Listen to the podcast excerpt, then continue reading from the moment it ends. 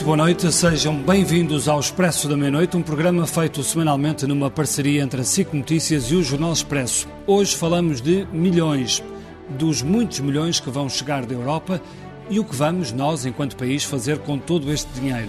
Falo da bazuca, que entretanto virou vitamina, dos 14,5 mil milhões, o fundo perdido, mais os 2,7 mil milhões em empréstimos, um total de 17 mil milhões de euros para Portugal que chegam quando os Estados-membros tiverem ratificado o Plano Europeu de Recuperação e Resiliência, que será crucial para a resposta à crise em tempos de pandemia. Mas já há críticas, e não são poucas, há quem veja demasiado Estado Central e muito pouco espaço para as empresas privadas. Será mais uma oportunidade perdida?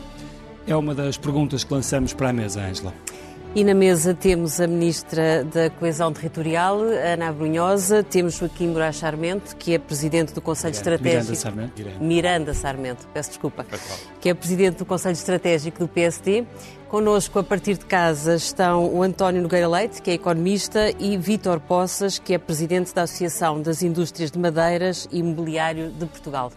Eu começava por si, Sra. Ministra, a senhora tutela a coesão territorial, que é assim uma espécie de sonho uh, idílico num país ainda muito desigual. Uh, o que lhe pergunto é o seguinte: de, sabendo nós que nos últimos anos caíram milhões da Europa em Portugal e isso não conseguiu evitar o abandono do interior, se encontra alguma razão fundada para acreditar que desta vez pode ser diferente? Muito boa noite e obrigada pelo convite.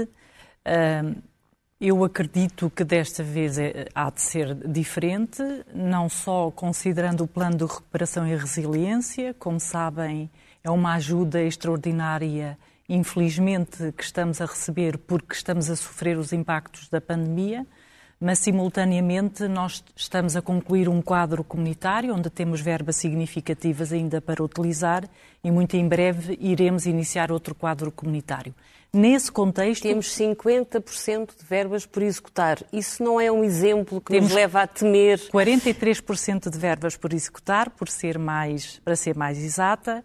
Isso significa que nos três anos que temos para executar, nós temos que executar 14 pontos percentuais e comparativamente ao ano passado, que foi um ano de pandemia, em que executámos 12 pontos percentuais, e considerando que os primeiros anos de um quadro comunitário são sempre aqueles anos da burocracia, em que as entidades fazem os concursos, os procedimentos, o Tribunal de Contas, neste momento não temos razões para acreditar que uh, percamos qualquer cêntimo deste pacote que se está a concluir. Mas Sr. Ministro, é exatamente essa sensação de que nos primeiros anos se perde muito tempo com a burocracia que nos deixam absolutamente uh, uh, pessimistas, porque repare, uh, esta, esta bazuca, que são no fundo quase 50 mil milhões que vão chegar a Portugal, têm um tempo muito curto para ser executados. Têm que ser aplicados até 2026 e têm que ter os programas todos definidos e aprovados até 2023. Quase não há tempo. Se vamos perder dois anos não em burocracia... Não são 50 mil milhões, são os 13...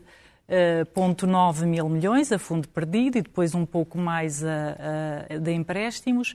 Só essa parte é que tem que estar concluída em 2026. Hum. O quadro comunitário que está a terminar tem que estar concluído em 2023 e depois o Portugal 2030 tem que estar concluído, nós dizemos abreviadamente 2030, mas ele é 21. 27 tem que estar concluído em 2029. De qualquer forma, é muito mais dinheiro em muito menos tempo. Quais são as garantias de que a burocracia não vai emperrar e que não vamos cair no, no erro da, das últimas é nossa, décadas? É nossa, eu não escondo que, uma vez estando de acordo, eu penso que, apesar de podermos ter opiniões diferentes e se há mais ou menos Estado ou mais ou menos privados, acho que os princípios de base são aqueles que os Estados uh, acordaram entre si, são aqueles que hoje uh, nós, para sermos, termos desenvolvimento sustentável, todos defendemos, quem não defende os valores da sustentabilidade, mas a gestão do Programa de Recuperação e Resiliência tem que ser feita de forma completamente diferente dos fundos comunitários. É uma gestão muito focada nos objetivos, nas metas, e não é uma gestão focada nos processos, na despesa. Ou seja, na, no caso do, do, dos projetos do, Portugal, do, Programa de Recuperação e Resiliência, que não estão ainda todos definidos. Haverá uma parte que depois serão definidas, definidos concorrencialmente, mas depois o que interessa é apresentar à medida que se vão executando os projetos, apresentar os pedidos de pagamento e o compromisso é com as metas e com os indicadores e não tanto com a parte procedimental. Tem que ser uma gestão Mas os procedimentos totalmente... têm que ser diferentes. A gestão tem que ser diferente em quê? Dê, dê lá alguns exemplos de duas ou três coisas que acha que têm que mudar eh, nomeadamente na contratação pública. A Assembleia da República tomou há pouco tempo, uh, uh, aprovou uma lei em que agilizou uh, procedimentos quando estão em causa contratos e quando estão em causa verbas financiadas por fundos comunitários. E, portanto, uh, o valor em que uh, o procedimento era mais flexível uh, passou a ser um valor muito maior. Uhum. E, portanto, isto significa que, muito provavelmente, os partidos terão que voltar a sentar-se à mesa e perceber se as mudanças que fizeram são suficientes. A maior parte daqueles que continuam a ser os grandes executores de fundos, que são os autarcas uh, dizem-nos que as mudanças que foram feitas não são suficientes. Curiosamente, os autarcas, através do, do Presidente da Câmara de Coimbra, uh, vieram já dizer que se sentiam à margem uh, ou não ouvidos, totalmente ouvidos neste, neste plano. Certamente ouviu essa, essas declarações. O que, lhe, o que lhe pergunto também, e esta é uma das críticas que foi feita, é que hum, este plano apresentado pelo, pelo Governo é, no fundo, um plano de reeleição do, do PS. Uh, isto, de alguma forma, favorece um certo status quo, um certo regime. Um, sabemos que aponta muito para o Estado, é isso que tem sido dito. Sabemos que aponta muito para, o, para um tipo de empresas que está mais próximo daquilo que o Governo, o Estado Central, o certo regime quer, quer fazer. É justa ou não esta, eu não me revejo nessas posições e tal como não me revejo na dicotomia privado-público. Mas essa dicotomia existe, 65% é destinado às estruturas do Estado, Só um terço 35% é, é para as empresas, para as empresas 4,5 milhões. Mil está milhões. a esquecer que há aí um terceiro setor que também é beneficiado e está eh, nesse raciocínio a ignorar que ou então está implícito o raciocínio de que tudo o que é investimento público não é produtivo e não cria riqueza. Isso não é verdade. Hum. Senão, não, os países mais desenvolvidos não seriam aqueles que mais investem na educação, que mais investem na saúde, que mais investem nas respostas sociais. Uhum. O desenvolvimento de um país, uh, infelizmente, muitas das vezes nós medimos-lo pelo PIB per capita, mas sabemos que é uma forma muito redutora de o, de o reduzir. E, portanto, este... Mas também é uma forma uh, que os portugueses têm de ouvir esse discurso dos fundos, etc., que é uma forma uh, também muito repetida a história da transição digital, a história da sustentabilidade, são palavrões muito bonitos em documentos que estão permanentemente a ser repetidos, mas depois que chegam um pouco à economia real. Neste, neste caso da, do Programa de Recuperação e Resiliência, que é um, um pacote, como eu disse, que resulta da negociação europeia, nós não vamos ter alternativa, porque o pagamento uh, por parte da Comissão Europeia só é feito uh, se evidenciarmos que cumprimos as metas e os objetivos. Ou seja, nós, no contrato que assinarmos com a Comissão Europeia, vamos assinar para cada projeto que tem que estar todos aprovados até 2023, vamos, a, vamos aprovar metas e objetivos. E, portanto, em cada pedido de pagamento, mais do que evidenciar uh, os procedimentos, é evidenciar que se atingiram as metas e os objetivos. Para cada projeto, nós temos uma ficha uhum. onde colocamos uh, todas as metas intermédias tu, e, e, tudo o que temos que, que, queremos atingir com aquele investimento. E é isso que a Comissão Europeia vamos, depois vamos alargar, canaliza. Uh, vamos alargar é. aqui o debate. Joaquim eh, Miranda de Sarmento, acredita que é com este plano que, que vamos lá, que, que, Portugal vai começar a apostar mais, se quiser, por exemplo, nas gerações futuras, que é uma das, uma das críticas que se faz a este, a este plano, é que as gerações futuras ficam um bocado esquecidas aqui. Este plano, eh, antes mais, boa noite. Obrigado pelo, pelo convite. Cumprimentar a Sra. Ministra e cumprimentar o Dr. Vítor Poças e o meu amigo António Nogueira Leite. Este plano uh, enferma de um problema inicial. Uh, não parte daquilo que são os, os estrangulamentos da economia portuguesa. A economia portuguesa está estagnada há 20 anos, tem um conjunto de estrangulamentos cujo diagnóstico está feito há muito tempo, é, é perfeitamente conhecido, mas depois não há uma visão estratégica para essa competitividade.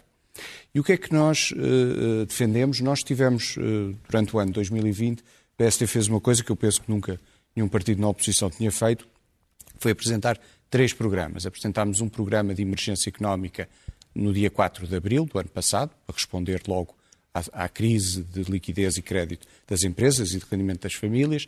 Depois apresentámos um programa no dia 3 de junho de recuperação económica, ainda antes de ser conhecida a resposta europeia. Que, e esse programa consiste nas medidas que o Governo podia e devia ter tomado e estar a tomar uhum. para recuperar a economia. E no dia 5 de outubro apresentámos o nosso programa estratégico e dos fundos europeus, que não é um programa com meia dúzia de páginas e considerações Mas, genéricas. Sendo concreto, em é que um... é que discorda deste plano? Pare, nós discordamos de que este plano não tem um conjunto de reformas estruturais que o país precisa para, uh, para mitigar e para, e para resolver os estrangulamentos que fazem com que o país esteja estagnado há 20 anos. O que é que são essas reformas estruturais? Estamos a falar de redução de custos de contextos, justiça, mercado laboral, sistema fiscal. E depois é um plano muito focado no setor público. Este plano de, de recuperação e resiliência, além de não olhar, ao contrário daquilo que o Primeiro-Ministro veio dizer na segunda-feira passada, que era necessário, mas que o Governo não fez, não olhar para o conjunto total dos fundos que vai estar disponível, olha apenas para os cerca de 15 a 6 mil milhões da dita bazuca, quando, ainda, quando depois existem mais cerca de 30 mil milhões no, no próximo quadro comunitário, nós fazemos esse exercício. Nós apresentamos qual seria a alocação para, para projetos e áreas dos dois montantes. E, Mas não eh, é natural, desculpe interromper, não é natural que estando nós a viver a pandemia e tendo vindo ao de cima fragilidades, quer de, de, do sistema de saúde, quer da educação, quer do próprio Estado, não é natural que se aproveite este dinheiro para reforçar os setores públicos que estão claramente debilitados? Mas uh, repare, é natural que isso claro, suceda. Claro, podemos dizer que isto é por uh, desinvestimento que foi feito no Estado em anos anteriores. Seja, Agora, aquilo, se há essas lacunas no SNS, nós, uh, na escola digital, na própria administração pública que e, tem que ser modernizada... E, e, o nosso plano também olha para esses problemas. Agora, a economia... Não, nós não, não vamos... o PSD que está no governo neste momento, portanto... Sim, mas, mas uh, repare, nenhum partido da oposição alguma vez terá feito um trabalho tão detalhado como Sim. aquele que nós fizemos o ano passado. Mas deixe-me dizer isto. Uh, nós não teremos recursos para o nosso sistema social, que é fundamental para o SNS, para a escola pública, se a economia portuguesa continuar estagnada como esteve nos últimos 20 anos. E, portanto, o problema essencial é como é que vamos resolver as questões de, de estrangulamento da economia. E é aí que há uma diferença marcada. E deixe-me dar-lhe. Acha que há uma questão ideológica nas apostas deste plano? Provavelmente haverá também essa questão ideológica, mas deixe-me dar-lhe dois exemplos muito simples, indo concretamente às empresas. Nós temos no nosso, no nosso documento um programa com mil milhões de euros para os setores mais afetados por esta crise: turismo, restauração, vestuário, calçada, etc. No, olhamos para o, para o documento do Governo e não encontramos uma única vez referência a esses setores, nem qualquer valor. Sim, no fundo Nós o turismo temos... é um setor que teve um peso fundamental, por exemplo, no crescimento no, do PIB. No crescimento dos últimos anos. Mas deixe-me dar-lhe um segundo exemplo. Um dos problemas principais das, das, empresas portuguesas, ainda antes da pandemia, era a sua falta de capital, o problema de capitalização. Uhum. As empresas portuguesas entraram nesta crise muito descapitalizadas e, quando uhum. a pandemia terminar, estarão ainda mais descapitalizadas. Nós, em maio, par, em maio, uh, apresentámos uma proposta que consistia em aumentar o capital do Banco Fomento de 100 milhões para 1.000 milhões e, com isso, lançávamos oito linhas de capitalização para as empresas e oito para garantir que são as linhas que se adequam às necessidades das empresas e dos setores uhum. e não o contrário. E, de onde é que e essas oito linhas de capitalização poderiam ter colocado 4 a 5 mil milhões de euros na, nas, nas, empresas portuguesas, que resultante de 240 mil milhões de euros que estão disponíveis no Banco Europeu de Investimentos, obviamente, uhum. para todo o setor europeu. Nós apresentámos isto em maio. O Governo não avançou com nenhuma linha de capitalização e não foi buscar um único euro ao, ao BEI. Mas deixe-me dar ainda Mas dentro das empresas... que explicação é que encontra para isso? Acha que é um desinvestimento na, na, Eu acho que, no setor privado? Este governo, desde a sua gênese, em novembro de 2015, nunca teve as empresas nem a competitividade da economia portuguesa uh, no centro das suas preocupações. Basta recordar isto. Na campanha eleitoral, perguntaram ao, ao, ao Dr. Félix Mourinho, que era na altura secretário de Estado, qual foi a grande reforma estrutural que o governo tinha feito naqueles quatro anos, E a resposta foi aumentar o salário mínimo. Uhum. Portanto, eu acho que isto é um problema de géneros, não é um problema agora só da pandemia. Deixe-me dizer que a somar estas linhas de capitalização... De... Eh, nós também propusemos um regime especial de transação de créditos fiscais para as PMEs e, e, propusemos, e pusemos isso em maio. Propusemos logo em março que o Estado pagasse todas as dívidas aos fornecedores. E nestas três medidas nós teríamos colocado seguramente 10 mil milhões de euros de capital. Não estamos uhum. a falar de crédito, estamos a falar de capital nas empresas portuguesas. E nada disto foi feito. Vítor Poças, eh, está à frente de um setor que tem um peso importante é nas exportações. Pergunto-lhe se sente do lado das empresas, do lado de quem está no terreno, que há essa falha de apoio e de aproveitamento de verbas para o setor eh, privado da economia. Obrigado, muito boa noite. Eu quero, antes de mais, cumprimentar a Sra. Ministra, a professora doutora Ana Brunhosa, por quem tenho particular simpatia, não só pela, pela sua formação académica, semelhante, também pelo trabalho que tem feito em defesa do, do interior e também, já agora, por ser uma lírio mora, também aqui de, uma, de, uma, de, um, de um movimento que, em que partilhamos. E também, é, obviamente, cumprimentar os meus colegas de painel, Joaquim Sarmento e o, e o António Nogueira Leite, e, e, portanto vou tentar aqui contribuir. Eu, eu não queria aqui ferir suscetibilidades, porque represento um setor uh, extremamente forte na economia portuguesa, como sabe, uh, e, e, porventura uh, até será talvez o que mais cresceu em Portugal em termos percentuais, nós crescemos mil milhões de euros em exportações nos últimos 10 anos, e, e, portanto, e com um saldo da balança comercial fantástico, porque nós incorporamos nas nossas exportações uma grande componente, de, digamos, de matéria-prima eh, nacional. Tenho pena que não, ainda não se consiga incorporar mais, e esse é um tema que também podemos discutir aqui neste, neste contexto, mas quero dizer que este plano não me satisfaz. E não me satisfaz não é porque eu queira vir aqui pedir dinheiro, porque eu acho que isso quase toda a gente o que vem aqui pedir é, é dinheiro. Eh, mas, na verdade, o que temos é 65% das verbas que vão ser afetas, eh, digamos, a instituições públicas e apenas 35% para o privado. Ora, eu, para mim, isso era absolutamente indiferente. Sabe porquê que era indiferente? Era indiferente se o Estado tivesse a capacidade de governar esse dinheiro. Isto é, quem executa para mim era pouco importante. Importava-me era que esse dinheiro fosse canalizado para a economia. Portanto, estou aqui a pensar a mais um que vem chorar. Não, eu não venho chorar. Eu venho dizer é que aquele dinheiro tinha que ser aplicado numa lógica de criação de riqueza. Criação de riqueza. E, portanto, eu, eu diria que, depois de ler isto, eu mais chamaria a isto um PSCP, que é um plano de sobrevivência das contas públicas, do que propriamente um plano de resiliência e de recuperação. Porque se fosse para recuperação, este Contas plano... públicas, mas porquê? Porque antevê que possam ser canalizadas parte destas verbas para despesa corrente e para ajudar o Ministério das Finanças a controlar o déficit, é isso?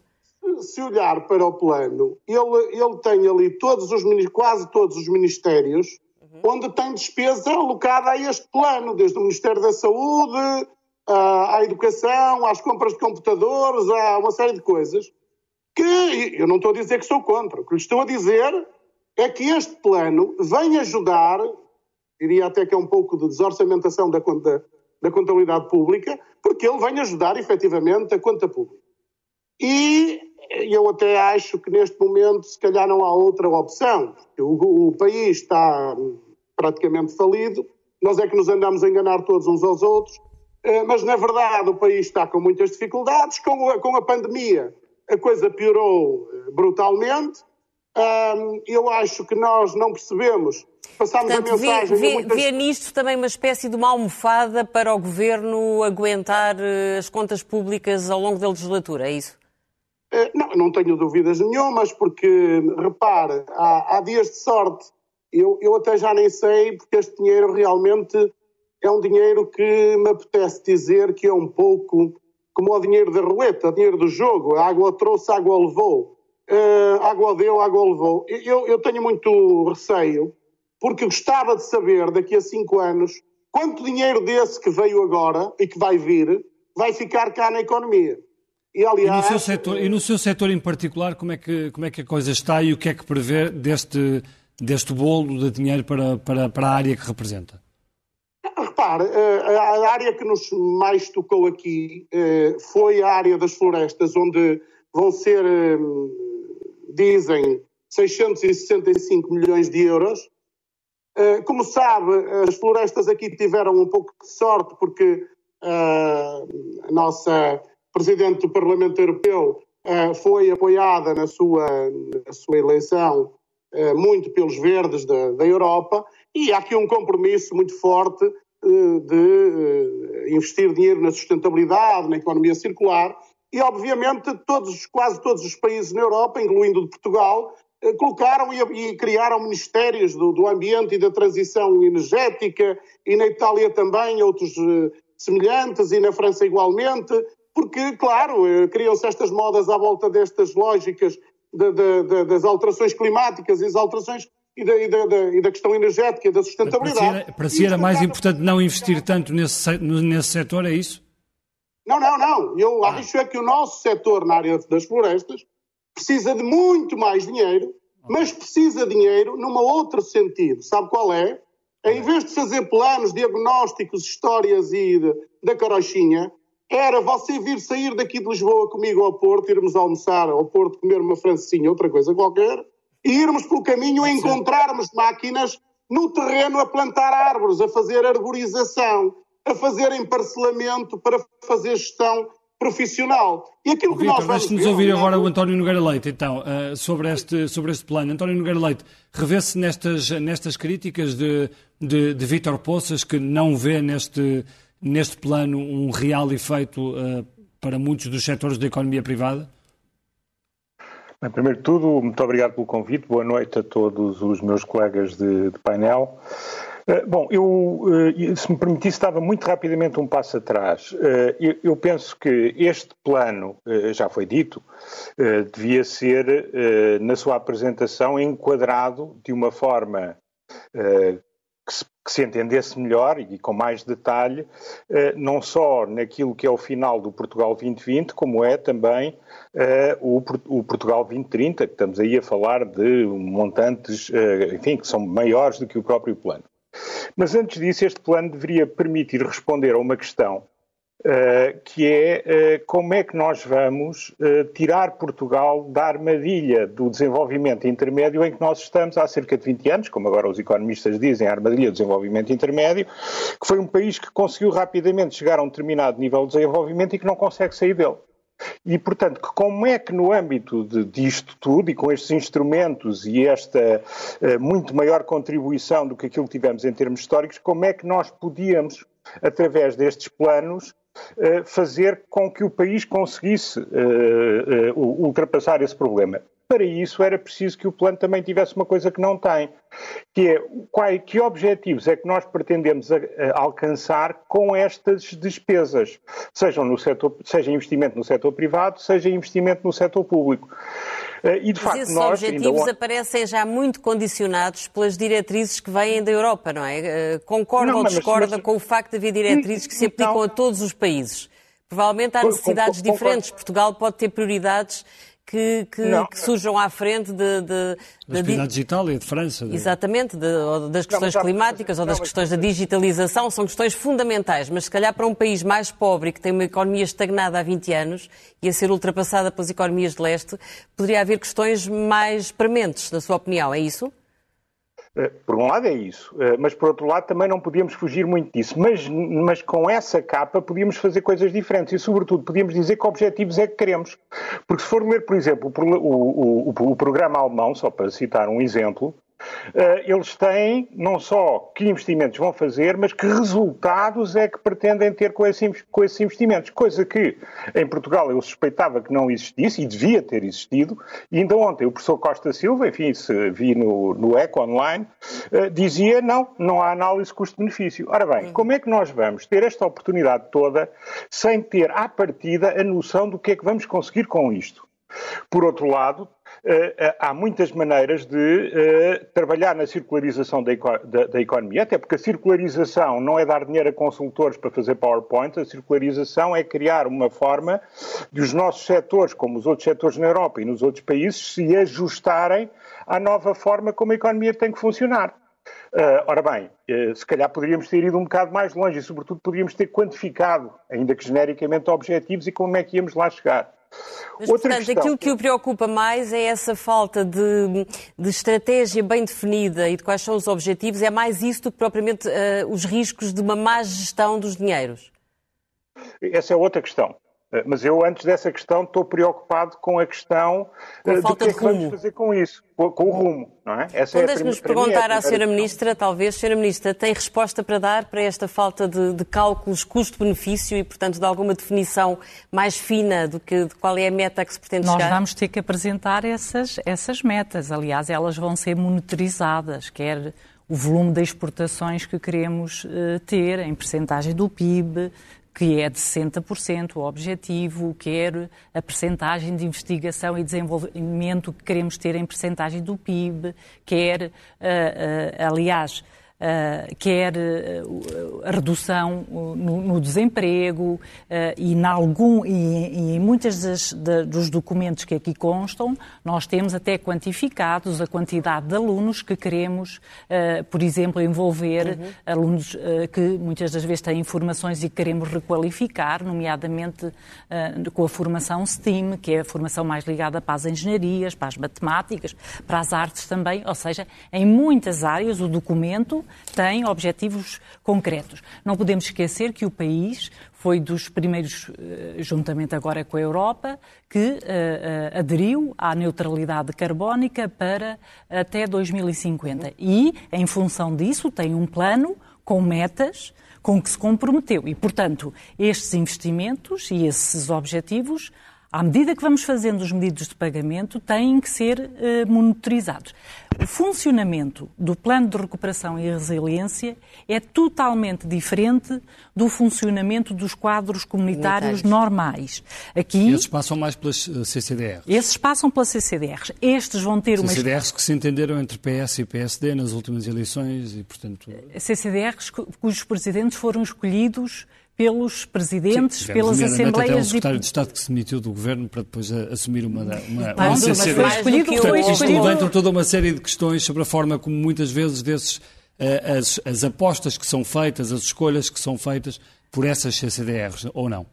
Não, eu, não, eu devo dizer-lhe que os presidentes das CCDRs que eu tutelo tenho neles a maior das confianças e são pessoas. Não, mas eu não estou a levantar aqui falsas suspeitas não, nem nada. Estou a falar é a forma como se gerem e como se uh, influencia esses investimentos. Os investimentos, a maior parte deles já estão aqui identificados, ou uma parte deles estão aqui identificados, e a outra parte, sobretudo na parte da economia, e aqui é que é uma área que, uh, onde nós temos que trabalhar, é concorrencial, ou seja, há um conjunto de, eu, por exemplo, vou... Esses investimentos são quais? Quais é que são os grandes investimentos? Os grandes na economia não, não podem estar projetos de empresas identificados. Porque, não, claro, obviamente. É, atenção, até porque o tipo de projetos que nós financiamos às empresas tem regras. As regras comunitárias têm as regras dos auxílios de Estado que, uh, no fundo, não só podemos apoiar projetos inovadores, porque temos que ter o cuidado de não enviesar a concorrência e, portanto, há regras para financiarmos as empresas. O que está aqui previsto são aquilo que nós chamamos as agendas mobilizadoras, que no fundo são parcerias para a inovação que envolvam a academia, que envolvam empresas, que envolvam até, possam envolver uma comunidade intermunicipal. Sr. Ministro, assente ou não que há o risco, que já foi aqui referido, do Governo não resistir à tentação de aproveitar parte destes dinheiros para ir equilibrando as contas públicas eh, em setores que estão... Uh, uh, sabe, sabe, o que é que eu sinto enquanto... Muito sobrecarregados, como de... a saúde ou a educação. Deixem-me terminar este. Sabe o que é que eu sinto enquanto governante? Que nós temos que mudar a nossa administração pública, porque ela, de facto, no período da pandemia, foi posta à prova. Uhum. Nós que estamos na máquina do Estado, mais do que ninguém, sentimos que temos que mudar para dar uma resposta eficiente uhum. a quem precisa. Nós sabemos o que custa a pandemia, e nós estamos, somos uns privilegiados, porque uh, comparativamente a pessoas que perderam o seu trabalho, que têm que ficar em casa, mas nós que estamos na máquina do Estado, eh, Nunca como hoje temos aquela disponibilidade para mudar, porque mudar exige disponibilidade e, portanto, nós não temos alternativa. O sistema, justo o sistema, esta distribuição de dois terços para o Estado e um terço para as empresas? Acha que Portugal precisa disso eu, ainda? Eu, eu, eu repare, isso tem uma ideologia por trás que significa que o investimento no Estado não é produtivo, não é bom. Se nós estamos a sair... Ou, ou ainda tem uma ideologia não. por trás que o investimento no privado também não é bom. Diga-me uma coisa, nós estamos em pandemia. Não, Acha que a sua resposta sociais... dá para os dois lados, não, Nós estamos em pandemia. Acha que os problemas sociais que temos que foram mais sublinhados com a pandemia porque eles já existiram. Acha que os problemas uh, uh, de saúde que já existiam, mas que foram sublinhados. Então, com estas verbas, nós não havíamos de investir, e isto não é investir no desenvolvimento do nosso, do uhum. nosso país. A habitação, vou-lhe dar um mas exemplo. Mas o centro de um país não é, por exemplo, as empresas, não são as empresas que geram emprego, não é o emprego que gera rendimento, gera imposto. Está a falar gera... com alguém que é mais do convertido a, a essa ideia, ou seja, uh, eu acredito, eh, e sempre durante toda a minha vida acreditei, uhum. que, de facto, o grande motor de desenvolvimento de um país são as suas empresas. Mas nós também precisamos para termos um desenvolvimento sustentável, precisamos também de investir na saúde, precisamos também de investir na educação, é nas é... qualificações. Repare, nós não somos um país sustentável se não investirmos nestes domínios todos. Mas depois há uma crítica que é feita que é... a pandemia veio mostrar que nós temos que fazer investimentos grandes. E, sobretudo, repare, onde é que a pandemia se fez sentir mais? nas, nas grandes metrópoles, nas, nos grandes Mas, centros. Mas depois é essa administração pandemia... pública que vai gerir os projetos. Sim. Não é a administração É essa administração pública, pública é, que está é. num Estado uh, não é, por não falta é. de investimento bastante Eu posso dar um exemplo. Posso, posso dar um exemplo. Uh, uh, esta gestão é centralizada, mas a execução é desconcentrada. Ou seja, no caso é da habitação. Mas no caso da habitação. Estado desconcentrado, não é? Não, a administração não, não. pública não me diga que uh, as, as, uh, os municípios são um Estado desconcentrado. Os municípios são eleitos.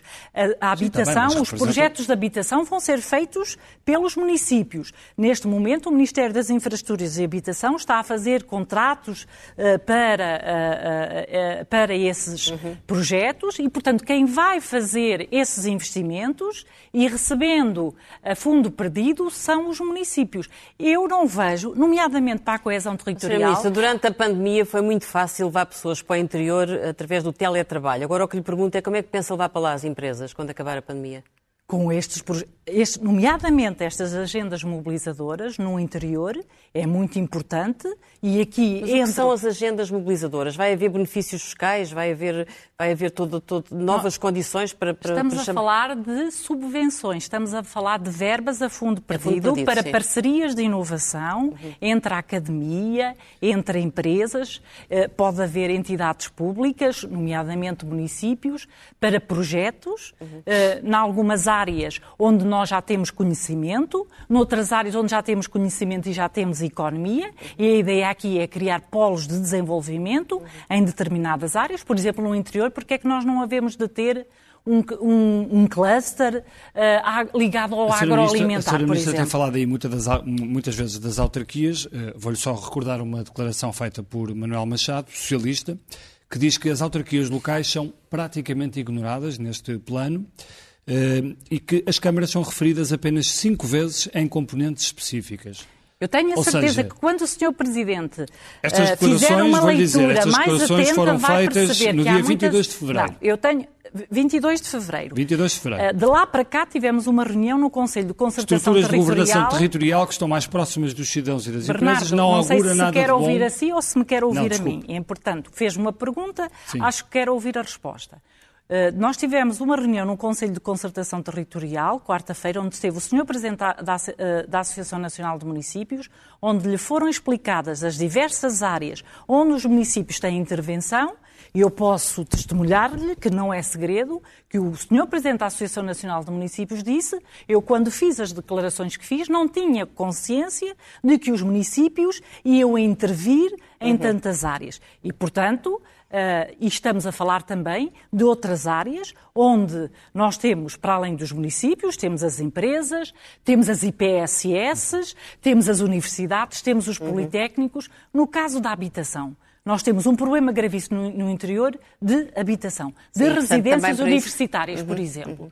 A Universidade da Beira Interior tem um problema gravíssimo de estudantes. Vai poder ter apoio uhum. através do plano de recuperação e resiliência Muito para bem. reconstruir residências Sim. universitárias. Já voltamos. Muito obrigado. está mais convencido de que uh, uh, as opções do governo são equilibradas e de acordo com as necessidades do país? O, o António referiu um ponto muito importante, que é uh, não há métricas nem há objetivos neste plano. A senhora Ministra diz agora que o vão incluir mais à frente. Portanto, primeiro fizeram o plano e depois estabelecem os objetivos. Eu parece-me que é capaz de não ser a melhor metodologia. Nós fizemos exatamente isso. Se virem cada capítulo, nós temos indicadores. Por exemplo, nas empresas, temos como objetivo chegar a 25% do PIB de investimento privado e público, chegar a 6% do PIB de investimento direto estrangeiro, chegar a 10% de exportações de alta tecnologia, etc. Portanto, e, e, obviamente que o nosso trabalho tem uma limitação muito grande, porque um partido da oposição não tem os recursos nem a informação que quem está no governo tem, e isso é válido aos dois partidos. Portanto, qual vai ser a posição do PSD relativamente a este plano? E a... Não, o PSD é bastante crítico relativamente a este plano, e, e, tal forma é crítico, e é crítico e tem uma alternativa, uhum. que é o seu programa estratégico e dos fundos europeus. Portanto, a mim preocupa-me que primeiro fizemos o plano e depois vamos estabelecer os objetivos. Mas uh, uh, deixe-me adicionar também isto, para lá daquilo que o António referiu. Eu não tenho dúvidas que o país precisa de um SNS de excelência e de uma escola pública de excelência. Eu estudei na escola pública e, portanto, não tenho dúvidas que a escola pública é o melhor elevador social e não tenho dúvidas que o SNS é o melhor instrumento de correção de desigualdades. Agora, nós, o, o problema deste plano, e volto a dizer, é provavelmente um problema que radica desde novembro de 2015, do ponto de vista deste governo, é que não tem uma uh, política para as empresas, não tem uma política para a competitividade. Não há uma identificação dos estrangulamentos da economia portuguesa e, em função disso, não há reformas estruturais para aumentar a competitividade, não há programas de apoio às empresas. Eu acabei de referir, não há uma única referência aos setores mais afetados por esta crise. Uhum. Não há uma única, não há uma única medida. Bom, eh, não é verdade. Há 4% para a capitalização. Na a capitalização. 12, posso? Na claro. componente 12, ainda há bocado referiu que em sítio algum se falava de vestuário e calçado. Se for ao programa, na componente 12, nós temos projetos para o vestuário e calçado no âmbito da bioeconomia, que é uma área muito importante. Mas, mas isso não é responder às necessidades do setor agora, tal como não há para o turismo, mas tal como é não há. Eu estou-lhe a dizer que disse setores. que em sítio algum não, do documento do se referia. Do ponto de vista da resposta à emergência que esses setores têm por estarem parados. Mas repare. Mas este não é um plano agora... de emergência, isto é um Sim, plano de recuperação. E resiliência. E resiliência. E, portanto, a resiliência resulta da emergência. Mas, mas, mas deixe-me okay, também dizer-lhe, se, se me permite, uh, deixe-me também Pode dizer. Pode algum debate. Não, não, não peço claro, desculpa não, não, que não também. De... Nenhuma. Uh, um, este, este programa agora, porque, por, porque a Comissão Europeia alertou para isso, tem 4% das verbas, o que significa alguma coisa como 500 milhões de euros, para capitalização da empresa. Há muito mais a fazer nesse, nesse, nesse aspecto. E nós, desde abril, maio, que temos apresentado propostas. E o Banco de Fomento é o sinal do fracasso da política deste governo. Este governo está há cinco anos para implementar o Banco de Fomento. O Sr. Ministro da Economia tomou posse no final de outubro e disse em 100 dias vou pôr o Banco de Fomento a funcionar. Os 100 dias chegaram, ainda antes da pandemia, e o Banco de Fomento não estava operacional. Sim, mas é o Continua a não estar vai, operacional. Que vai... Não, o Banco de Fomento é uma peça fundamental, uma vez que a Caixa de Depósitos já não pode ser, sim.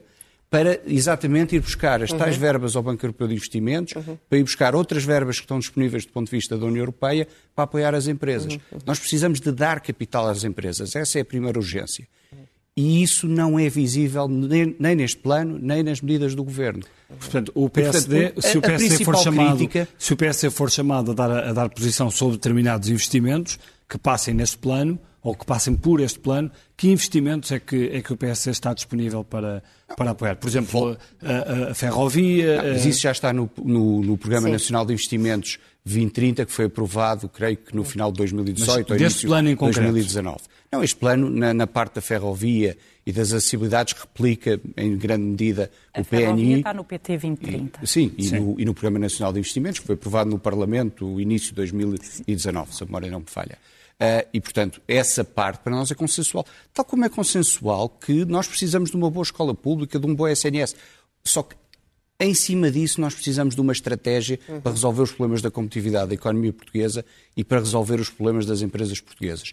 O nosso tecido empresarial entrou nesta crise muito fragilizado, vai sair desta pandemia ainda mais fragilizado e eu receio muito que o número de falências comece a aumentar, uhum. que o desemprego também aumente e que depois, quando houver uma retoma da procura, nós não tenhamos do lado da oferta a capacidade instalada. António Nogueira Leite, estamos aqui a falar muito desta, deste Estado e deste país muito depauperado. Por exemplo, ouvimos agora aqui falar da escola pública, do SNS.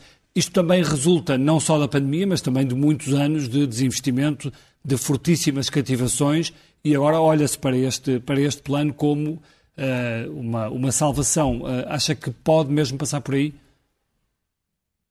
Bom, eh, eu, enfim, aqui há umas, há umas semanas disse que este plano era um pouco uma lista de compras. É uma lista de compras que repõe o estoque daquilo que não, que não foi comprado quando devia ter sido comprado. Ou seja, nós tivemos, eh, os últimos 10 anos foram anos de muito baixo investimento público, mas os últimos 6 anos foram os anos, desde que temos democracia, com menor investimento público. Uh, e, e, portanto, o que é que nós temos? Temos uma, te, temos uma grande degradação do capital público, isso nota-se em todo lado, e, portanto, parte deste plano é fazer em 2023, 2024, 2025 aquilo que não se fez em 2016, 2017. E, portanto, algumas coisas têm que ser feitas porque elas já deviam ter sido feitas. E, portanto, aí não há grande Vai-se gastar dinheiro quando já se podia ter feito antes e, portanto, vai-se desperdiçar. Ou, ou podia-se aplicar noutras áreas. Uh, eu, quer dizer, eu, eu acho que eh, há duas coisas. Uh, por um lado, estamos a fazer aquilo que, não devíamos ter, que devíamos ter feito e não fizemos em tempo útil. E não fizemos em tempo útil porque houve aqui uma subordinação absoluta ao princípio do déficit zero, da aproximação do déficit mais baixo possível, não reestruturando o Estado. Eu dou um exemplo muito concreto. Nós temos uh, imenso dinheiro para aquilo uh, que eu penso que deveria se chamar-se transformação digital. Ora, esta transformação digital não é apenas gastar muito dinheiro com a digitalização do Estado não é continuar a ter os cidadãos, através de, uh, através de acessos web, a terem de um lado para o outro justificar que existem implica uma, uma, transformação dos processos, uma transformação de desorganização. Há certamente muitas redundâncias que vão surgir em função disso. O que é que o Governo vai fazer? Que poupanças é que vai ter por, pela transformação digital no Estado? Zero, não sabe. Portanto, já sabe que vai gastar, mas não sabe o que é que vai conseguir a seguir. Agora vai pôr uns números e depois à frente ninguém se vai lembrar de os ver. Ora, isto é gravíssimo, porque transformar digitalmente o Estado é neste momento a grande alavanca que nós temos para pôr o Estado português efetivamente no século XXI. Temos imensos. dor de cabeça, por exemplo, para tirar um, um, cartão de cidadão ou outros documentos. Não, é que, é que, é que temos imensos acessos, fizeram-se PowerPoints, conferências de imprensa, filmes, tudo mas o cidadão continua a ter um Estado onde é preciso de repartição para repartição demonstrar que existe. Isto é absoluto um absurdo. Já não existe na Europa. E, portanto, o Estado tinha que demonstrar não só o que é que vai dar mais aos cidadãos, como é que o que vai poupar e como é que vai fazer em termos de reestruturação com isto. Porque certamente que não, é, não se vão gastar 4 mil milhões ou o que for em transformação digital e depois o resto fica tudo na mesma. Não pode ser. E, portanto, era fundamental. E quando se coloca a verba, é preciso saber o que é que se vai fazer com ela. E, portanto, era preciso saber exatamente como é que ia ser feito, o que é que se ia obter, o que é que se ia ter em troca. Foi esse exercício, que é um exercício que eu sei que também é difícil na condição em que o Estado está, que está extraordinariamente pauperado, mas é um exercício fundamental, porque se nós não fizermos, vamos gastar o dinheiro e no fim estamos na mesma. Quer dizer, diga-me uma coisa, para além, para além dessa divergência no que toca à definição de objetivos, de metas, uh, como é que avalia uh, o acompanhamento depois da distribuição das verbas. Portanto, há em Portugal um clima de suspeição relativamente à gestão dos fundos. Uh, sabemos que saíram pessoas do Governo, secretários de Estado, que foram para as CCDR. CCDR. Acha que isso uh, mantém um clima de suspeita de que, no fundo, vai haver um controle do aparelho do Estado muito alinhado com o partido que está no poder? PS e PSD também, não, não é só PS. Não, isso as CCDRs foi um, enfim, foi uma eleição, eu diria, foi uma eleição tropical Uh, porque foi uma, foi, foi, uma combinação e depois estava tudo decidido antes. Portanto, aí eu não quero, enfim, o meu amigo Joaquim não tem nada a ver com isso, mas eu não quero que as pessoas do PST e do PS fiquem muito aborrecidas, mas foi, enfim, mais um sintoma de alguma tropicalização da sociedade e da política portuguesa. Uh, é evidente que isso existe. Agora, o que nós temos é que ter mecanismos de transparência. Uh, e esses mecanismos de transparência, julgo que há vontade de todas as partes, até para a defesa dos decisores políticos.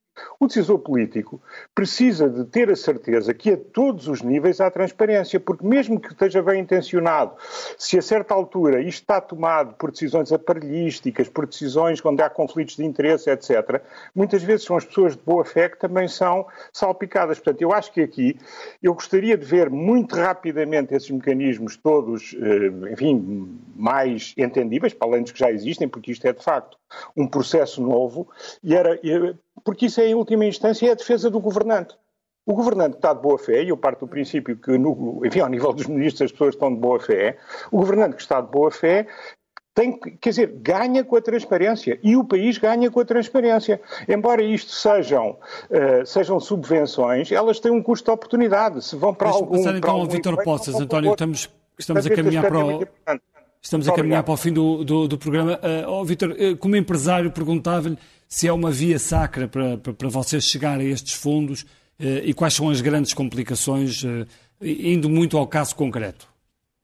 Olha, Bernardo, eu acho que ser empresário neste país é um exercício de pior que ir a Fátima a pé, porque a gente a Fátima a pé vai numa semana e ser empresário tem que fazer durante muitos anos seguidos. É que realmente hum, é complicado. Olha, a carga burocrática é difícil. O Estado não paga a horas, devia pagar. O Estado é mau pagador. Repare, eu tenho aqui que denunciar, por exemplo, aqueles parques da madeira queimada, não sei quantos, de 2017, 17, nós ainda não recebemos o dinheiro para entregar às empresas. Portanto, veja como é que isto anda. Mas, de qualquer maneira, quero dizer o seguinte: eh, ainda bem que a Sra. Ministra é da área e ela não tem grande culpa neste cartório, porque ela está no governo há muito pouco tempo. E eu tenho a certeza que ela fez sempre um excelente trabalho por onde passou e, aliás, acabou aqui hoje por denunciar, dizendo que ela é realmente uma pró-empresa e, pró-economia. Mas realmente, a mim custa-me, enquanto empresário, saber que o Reino Unido apoiou 16,3% do PIB às empresas. A própria Grécia investiu, durante este período agora do Covid, 11%. E Portugal investiu 2,3%. E, portanto, eu, eu vou só perguntar uma coisa. Vão entrar em Portugal agora, durante estes anos, 60 mil milhões de euros. Eu gostava de perguntar ao Governo quanto é que precisa mais para, para tirar o país da Liga dos Últimos. Portanto, que me digam se era 120 ou se era 150, porque eu acho que a determinada altura não há dinheiro nenhum que chegue. Portanto, é uma, é uma falácia. Então é um problema de dinheiro. Porque o problema, o problema das empresas, o problema do país, não se resolve só com dinheiro, resolve-se com medidas económicas. A senhora ministra foi, foi professora de microeconomia, ela sabe muito bem o que é que eu quero dizer. A tesouraria é a consequência das más decisões que se tomam atrás. E, portanto, se nós não temos um país sustentável, que consome mais do que aquilo que produz, que importa mais do que aquilo que exporta, que não tem produtividade eh, compatível com aquilo que são os seus concorrentes internacionais, se não é competitiva nos mercados internacionais, claro, o país não exporta, importa mais, sai mais dinheiro do que aquele que entra, obviamente que vamos ter que estar cada vez mais pobres e ir para sempre à Liga dos Últimos. Eu ando para essa Europa, como sabem. Só Vitor Poças, acha, acha, que no, há, muito, há, um problema de descapitalização de muitas empresas e provavelmente isso vai, vai ser acentuado nos próximos meses. Acha que o Estado devia avançar para capitalizar algumas empresas? Oh, Angela, sabe muito bem que as empresas estão sem dinheiro, os empresários estão sem dinheiro, porque, olha, e as moratórias ainda não apareceram. Porque, repare, nós neste momento temos 24 mil milhões de euros de moratórias nas empresas e 22 mil milhões de euros dos particulares. E, portanto, até setembro, teoricamente, isto teria que ser pago. Vamos ver como é que o governo português se vai arranjar ou negociar com a União Europeia para não avançar com este tipo de cobrança, porque ninguém vai pagar. E, portanto, vamos rebentar com a banca, vamos rebentar com as empresas. Nós, as empresas, estamos a tirar tudo, impostos carregadíssimos, carga fiscal brutal, os empresários não têm dinheiro, têm dupla tributação permanentemente, não têm dinheiro para meter nas empresas, como suprimentos, como prestações suplementares, etc. Portanto, nós temos empresas fraquíssimas e, portanto, nós não vamos, obviamente, ter um tecido empresarial que nos, que nos defenda mais do que aquilo que tem defendido. Porque, em boa verdade, todos nós sabemos que durante o período da Troika e mesmo nos últimos anos, quem, quem resolveu o problema do país foram as empresas, designadamente durante o período da Troika, foram com as malinhas à procura de, de mercados para aumentar as exportações. Deixa eu vir então, deixa vir, então veja qual era a porcentagem de, de, exportações do PIB que tínhamos em 2011 e que tínhamos em 2015. E agora queremos ir para, para 60% do PIB. Sim, desculpe, Bernardo. Deixe, deixe, só, deixe só ouvir então a Ministra, uh, respondendo aqui às, às questões levantadas pelo, pelo, pelo Vítor Poças. Uh, os apoios que estão para as empresas, e vou-me focar no, no plano de recuperação e resiliência, ou como nos quadros comunitários, Uh, são para empresas uh, do setor de bens transacionáveis que exportam e, sobretudo, para projetos inovadores. E, portanto, uh, e nós podemos intervir, o Estado pode intervir e até com fundos comunitários quando há uma falha de mercado. Ou seja, quando o mercado não apoia as empresas e o Estado intervém. No caso, eu diria que eh, não é uma questão de falta de verbas. Nós, verbas diretas no PRR para as empresas, temos 4.600 milhões de euros.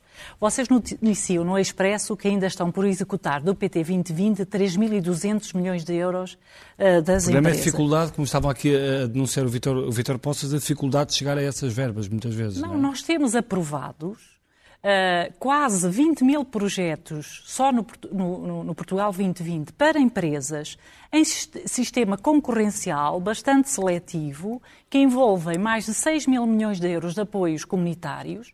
Já pagámos metade, ou seja, as empresas conseguem executar, no entanto, têm ainda metade para executar. E no próximo quadro comunitário temos mais 5 mil milhões para empresas. Eu penso que não é um problema de verbas disponíveis, porque, e devo só dizer aqui uma coisa, ao longo dos vários quadros comunitários, e bem, as verbas destinadas às empresas têm vindo a aumentar e eu espero e desejo que no Portugal 2020 continuem a aumentar, porque volto a referir, nós só seremos uma economia desenvolvida se para além das áreas sociais, uhum. normal, naturalmente, uhum. nós tivermos um setor empresarial competitivo. Porque senão não, não conseguimos alimentar Mas concorda o resto da com economia. Esta, concorda com esta divisão que foi feita 65 para o setor do Estado, 35 para os. Para eu não posso. Ou acha que isto está um pouco desequilibrado? Diga-nos lá, não acho que honestamente. Está... Não, não, não acho que está desequilibrado, tendo em conta os valores que acabei de lhe dar uhum. das... e eu não posso olhar só para o plano de recuperação e resiliência, eu tenho que olhar para o quadro comunitário que está a terminar, para o plano de recuperação e resiliência e para o plano e para o plano e para o quadro comunitário que se está a iniciar. E aí nós estamos a falar de quase 14 mil milhões de euros para as empresas. Joaquim Miranda, que temos não, que terminar. Muito telefericamente, eu acho que este, estes últimos meses e este plano é o corolário disso, mostra um governo uh, sem energia, em fim de linha e sem capacidade de se reinventar. Este é um programa que vai repetir uma série de receitas do passado que não resultaram e que estagnaram a economia. Embora a situação absolutamente também... normal da pandemia também deve ajudar claro, a gastar muita energia. Com certeza que sim. Três minutos isso, para acabarmos. Uh, Temos que ir à primeira página. Também dizer que falta 43% para executar nos, nos próximos três anos do, do Portugal 2020. Isso é obriga a executar cerca de 100 a 150 milhões de euros por ano. Em janeiro, os dados que nós temos é que foram executados 30 milhões. Portanto, no, mesmo na parte do, do, programa que está a terminar, as coisas não estão a correr não, bem não, não e nós e não uh, enfim, só, pois, só nos piores Embora haja muito compromisso de, de que, duplicar ou eh, triplicar as equipas que vão estar nessa frente. Quer de combate à pandemia, quer de resposta económica perante a crise, quer agora deste programa, mostra que de facto o governo já não consegue encontrar soluções para, problema, para, os problemas do país, já não se consegue reinventar. É o normal. PSD não, não teme que esta bazuca seja a salvação deste governo? Eu espero, eu espero que, eu espero que seja a salvação do país. Eu espero que seja a salvação do país. E ainda, mas tenho muitas que, dúvidas. E ainda bem que teme, porque uh, é, é, bom, é bom, é, são boas notícias para o país. Uhum. que o que todos penso que queremos com este programa de recuperação e resiliência é que as nossas empresas beneficiem dele quer diretamente, quer indiretamente, mas vamos também então temos a... que cuidar daqueles que, que é sofreram com a pandemia. Vamos então à, vamos não, então à, é capa, do, à capa do Expresso. Eu espero não estar cá muito tempo. Temos de, mesmo de terminar, vamos à capa do Expresso e começamos pela capa da revista E, que tem um trabalho eh, assinado pela Raquel Albuquerque, os primeiros dias do vírus, como a Covid-19 entrou em Portugal, esta história da chegada da pandemia que mudou as nossas vidas. É este o tema principal da revista É que vemos neste momento na imagem. No caderno de Economia, a manchete vai para cortes salariais na TAP, podem manter-se após 2025. Posição sobre prolongamento dos cortes nas remunerações não é clara na administração e no governo. Redução de 25% nos salários avança em março. Acordo dos pilotos em risco de chumbo é a manchete da economia e a manchete principal, Angela. No primeiro caderno temos um trabalho sobre os bastidores do governo, como é que o governo geriu este ano em estado de emergência. Temos a notícia de que o vírus da Covid já circulava em Portugal no início de fevereiro de 2020. Os primeiros dados mostram alta eficácia da vacina em Portugal. Depois, na política pura e dura, Carlos Moedas a caminho de Lisboa. E no que toca à pobreza, outubro pode trazer uma tragédia social e está vista a primeira página do Expresso e fica também uh, por aqui o Expresso da meia-noite. Desejamos um bom fim de semana. Voltamos na próxima semana. Muito obrigado. Boa noite.